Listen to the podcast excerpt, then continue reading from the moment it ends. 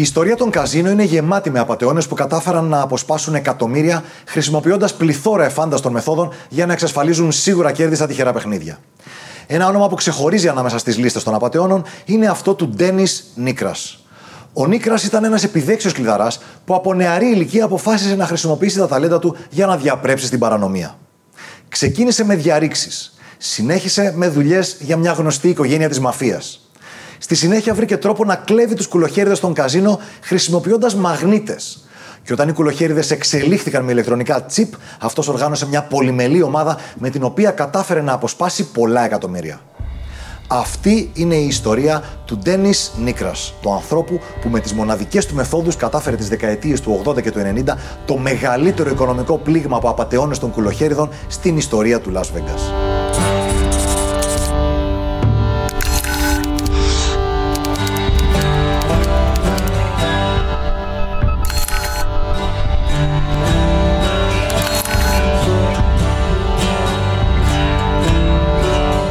Ντένις Νίκρας γεννήθηκε στις 12 Σεπτεμβρίου του 1941 στο Σικάγο, με το όνομά του να είναι αρχικά Ντένις Μακάντριου, αλλά όταν οι γονείς του χώρισαν, επέλεξε να κρατήσει το επίθετο της μητέρας του. Ο Ντένις εγκατέλειψε το σχολείο μετά το γυμνάσιο και έμαθε τη δουλειά του κλειδαρά ενώ ήταν ακόμα έφηβος. Σύντομα διαπίστωσε ότι μπορεί να χειραγωγήσει τις κλειδαριές με μεγάλη ευκολία και πριν ενηλικιωθεί είχε ήδη γίνει ένας πολύ επιδέξιος διαρρήκτης έχοντας ανοίξει δεκάδες πολυτελείς κατοικίες, έφτασε να έχει αρκετά χρήματα και έτσι η φήμη του ανάμεσα στον υπόκοσμο άρχισε να μεγαλώνει. Τότε ξεκίνησε να συνεργάζεται με την επικρατούσα οικογένεια της μαφίας στην περιοχή, την οικογένεια Τζενοβέζε. Ο Ντένις Νίκρας βοήθησε αρκετά τη συγκεκριμένη οικογένεια στις δουλειές της, πραγματοποιώντας αρκετές διαρρήξεις και ληστείες, ενώ παράλληλα απολάμβανε την προστασία της κυρίαρχης οικογένειας του υποκόσμου της περιοχής.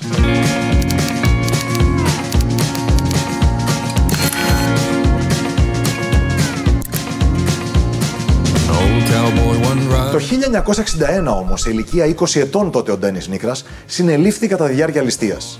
Οι αστυνομικοί κατάφεραν να το συνδέσουν με μια σειρά από ανεξιχνίαστες ως τότε διαρρήξεις και με τις κατηγορίες εναντίον του να επιφέρουν ποινές που λειτουργήσαν αθρηστικά, καταδικάστηκε από το δικαστήριο σε 10 χρόνια φυλακή.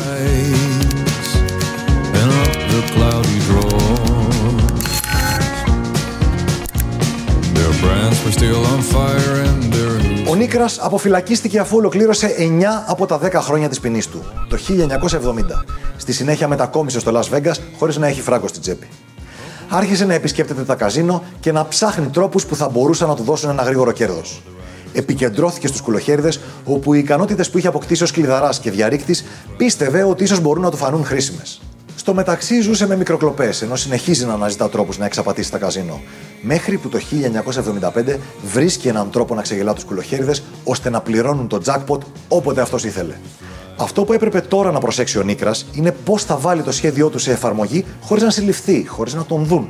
Βλέπετε, το να βρίσκει κάποιος έναν τρόπο να εξαπατά τα καζίνο είναι το ένα κομμάτι της δουλειάς. Το άλλο κομμάτι είναι να μείνει απαρατήρητος είναι πολύ προσεκτικός τόσο στην επιλογή των καζίνο και των κουλοχέριδων που θα ανοίξει, όσο και στον σχεδιασμό και την εκτέλεση του σχεδίου του. Ταξιδεύει σε διάφορα καζίνο της χώρας και χτυπάει επιλεκτικά, ανά μεγάλα διαστήματα. Για τα 8 επόμενα χρόνια όλα πήγαιναν ιδανικά για αυτόν και καταφέρνει έτσι να παραμείνει ασύλληπτος, παίρνοντας σε αυτό το διάστημα από τα καζίνο πάνω από 10 εκατομμύρια δολάρια.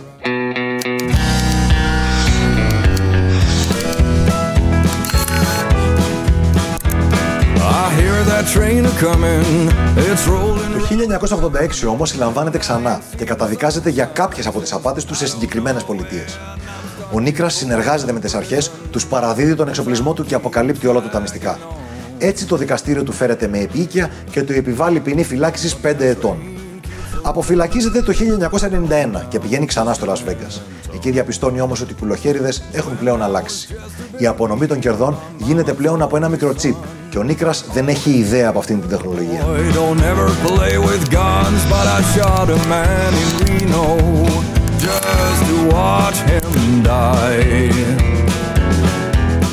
Ο καιρός περνάει και δεν μπορεί να βρει τρόπο να κλέψει τα καζίνο ο Νίκρας. Έτσι, αποφασίζει να επικοινωνήσει με έναν γνωστό του από την περίοδο που είχε σχέσεις με τη μαφία, τον Eugene Μπουλγκαρίνο, ο οποίος είχε γνώσεις προγραμματισμού. Ο Μπουλγκαρίνο ήταν ιδιαίτερα ευκατάστατος και με λευκό ποινικό μητρό. Έτσι κατάφερε να πάρει άδεια για να αγοράσει δύο κουλοχέριδες νέας τεχνολογίας για να τους εξετάσει μαζί με τον Νίκρα. Ο Eugene Μπουλγκαρίνο είναι μια αντιφατική φιγούρα από εκείνη την περίοδο. Σε κάποιο βιβλίο με τίτλο Jackpot που δημοσιεύθηκε το 2011, περιγράφεται ως ο Ρομπέν των δασών των απαταιώνων. Στην Πενσιλβανία όμως οι αρχές τον έχουν ταυτοποιήσει από το 1980 ως μέλος οικογένειας της μαφίας με το όνομα Bruno La Cosa Nostra Family.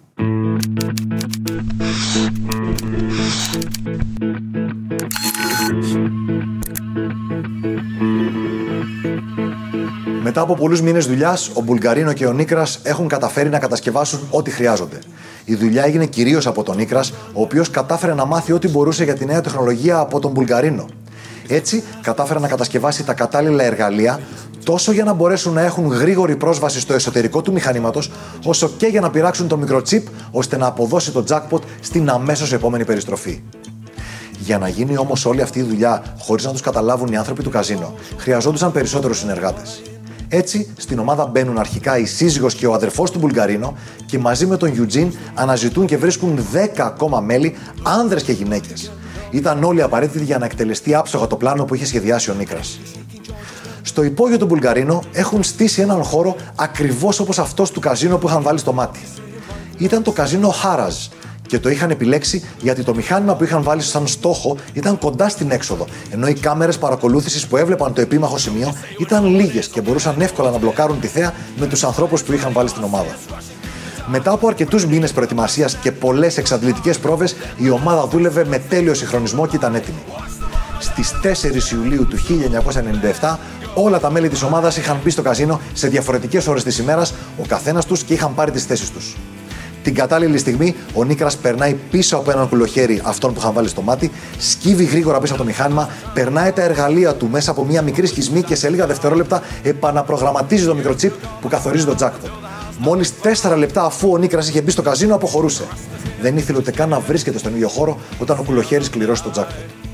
Με τέλειο συγχρονισμό, μια κοπέλα από την ομάδα κάθεται στον πειραγμένο κουλοχέρι και με την πρώτη περιστροφή κερδίζει το μεγάλο jackpot. Το ποσό που κέρδισε ήταν 3,7 εκατομμύρια δολάρια. Σύμφωνα όμως με τους όρους του καζίνο, το ποσό θα δινόταν στον νικητή σε μηνιαίες δόσεις σε βάθος 20 ετίας. Η συμφωνία ανάμεσα στα μέλη της ομάδας έλεγε ότι ο Νίκρας θα παίρνει το 70% των κερδών. Ο Ιουτζίν με τη γυναίκα του και τον αδερφό του θα μοιραζόντουσαν το 10% και έμενε 20% για να μοιραστεί στα υπόλοιπα μέλη της ομάδας, που ήταν όμως 14 άτομα. Αυτό σήμαινε ότι κάθε μέλος θα λάμβανε περίπου 400 δολάρια το μήνα και προφανώς κανείς δεν ήταν ικανοποιημένος με ένα τέτοιο ποσό. Κάποια μέλη της ομάδας ήταν τόσο απογοητευμένα από την πληρωμή και τη μοιρασιά που αποχώρησαν αμέσως μετά το πρώτο jackpot.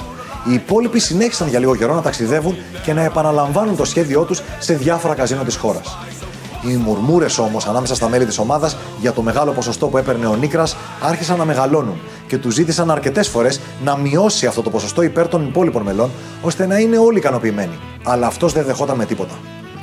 Η τρομερή αυτή ομάδα που χτυπούσε τα καζίνο χωρίς να τους υποψιάζεται κανείς θα ήταν μάλλον ασταμάτητη αν ο Νίκρας δεν ήταν τόσο απαιτητικός στο μερίδιό του.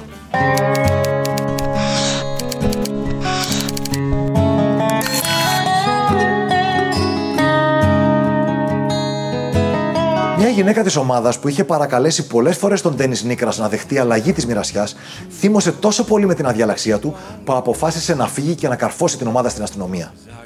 Με τον Νίκρας να είναι γνωστός στις αρχές και τη δράση της ομάδας του να έχει πλέον ξεπεράσει τα σύνορα πολιτιών, την υπόθεση αναλαμβάνει το FBI. Πήραν λοιπόν τις κασέτες από τις κάμερες παρακολούθησης των καζίνο, αλλά δεν είδαν πουθενά τον Νίκρας να πειράζει τους κουλοχέριδες. Έλεγξαν τις ταυτότητες των νικητών και το παρελθόν τους, και κανείς τους δεν είχε ποινικό μητρό έφεραν ειδικούς να ελέγξουν τα μηχανήματα που είχαν δώσει jackpots, οι οποίοι αποφάθηκαν ότι δεν υπήρχε τρόπος να πειραχθεί ο κάθε κουλοχέρης χωρίς να χτυπήσει το σύστημα ασφαλείας που είχε μέσα του. Η τελευταία ελπίδα των αρχών πλέον ήταν να παρακολουθήσουν τα τηλεφωνήματα του Νίκρας, μήπως και τον πιάσουν έτσι. Ο Νίκρας όμως ήταν αρκετά έξυπνος και δεν έλεγε τίποτα ύποπτο στο τηλέφωνο. Μια μέρα όμως η αστυνομία τον άκουσε να προσκαλεί το συνεργάτη του, τον Eugene Μπουλγκαρίνο, στο σπίτι του εκείνο το βράδυ για να μιλήσουν. Όταν ο Νίκρας βγήκε για λίγο από το σπίτι του εκείνο το μεσημέρι, η αστυνομία βρήκε ευκαιρία, μπήκε στο σπίτι του και φύτεψε κοριούς για να ακούσουν τη συζήτηση που θα είχαν εκείνο το βράδυ ο Νίκρας με τον Μπουλγαρίνο. Τους άκουσαν λοιπόν να αποκαλύπτουν τα πάντα. Από τα ποσά που είχαν κερδίσει, πόσα χρήματα είχαν βγάλει από το κάθε καζίνο, πολλές λεπτομέρειες για τις απάτες που είχαν ήδη κάνει, καθώς και σχέδια για τη συνέχεια, με βελτιωμένες τεχνικές. Το FBI εισέβαλε στο σπίτι του Νίκρας το ίδιο βράδυ μέσα στη νύχτα συλλαμβάνοντάς τον. Μετά από έρευνα στο σπίτι του, βρήκαν τους κουλοχέριδες που είχε χρησιμοποιήσει για να βρει το αδύνατο σημείο τους, πολλά μικροτσίπ στα οποία έκανε τις δοκιμές του και διάφορα άλλα εργαλεία που χρησιμοποιούσε ο Νίκρας για να πειράξει τα μηχανήματα. Ο Ιουτζίν και η Τζόαν Μπουλγαρίνο, καθώς και η Ρόνι Μακίλβεν, δικάστηκαν ως βασικά μέλη της πείρας. Τα ονόματα των υπολείπων μελών που συνελήφθησαν δεν έγιναν γνωστά. Ο Ντένις Νίκρας δηλώνει ένοχος και συνεργάζεται με τις αρχές, αποκαλύπτοντας τις νέες μεθόδους του ώστε να εξασφαλίσει επίοικια και αυτή τη φορά στην ποινή που θα του επιβληθεί.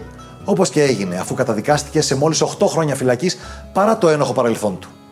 Σύμφωνα με την εφημερίδα Las Vegas Sun, η ομάδα του Νίκρας έδρασε σε 10 διαφορετικά καζίνο ανάμεσα στο Σεπτέμβριο του 1996 και τον Νοέμβριο του 1997 κερδίζοντας jackpots και αυτοκίνητα, τα οποία στη συνέχεια η ομάδα πουλάγε για να πάρει άμεσα χρήματα. Όταν τους συνέλαβαν το καλοκαίρι του 1998, ο Νίκρας σχεδίαζε να χτυπήσει το Megabucks jackpot των 17 εκατομμυρίων δολαρίων και στη συνέχεια να μετακομίσει στη Γαλλία.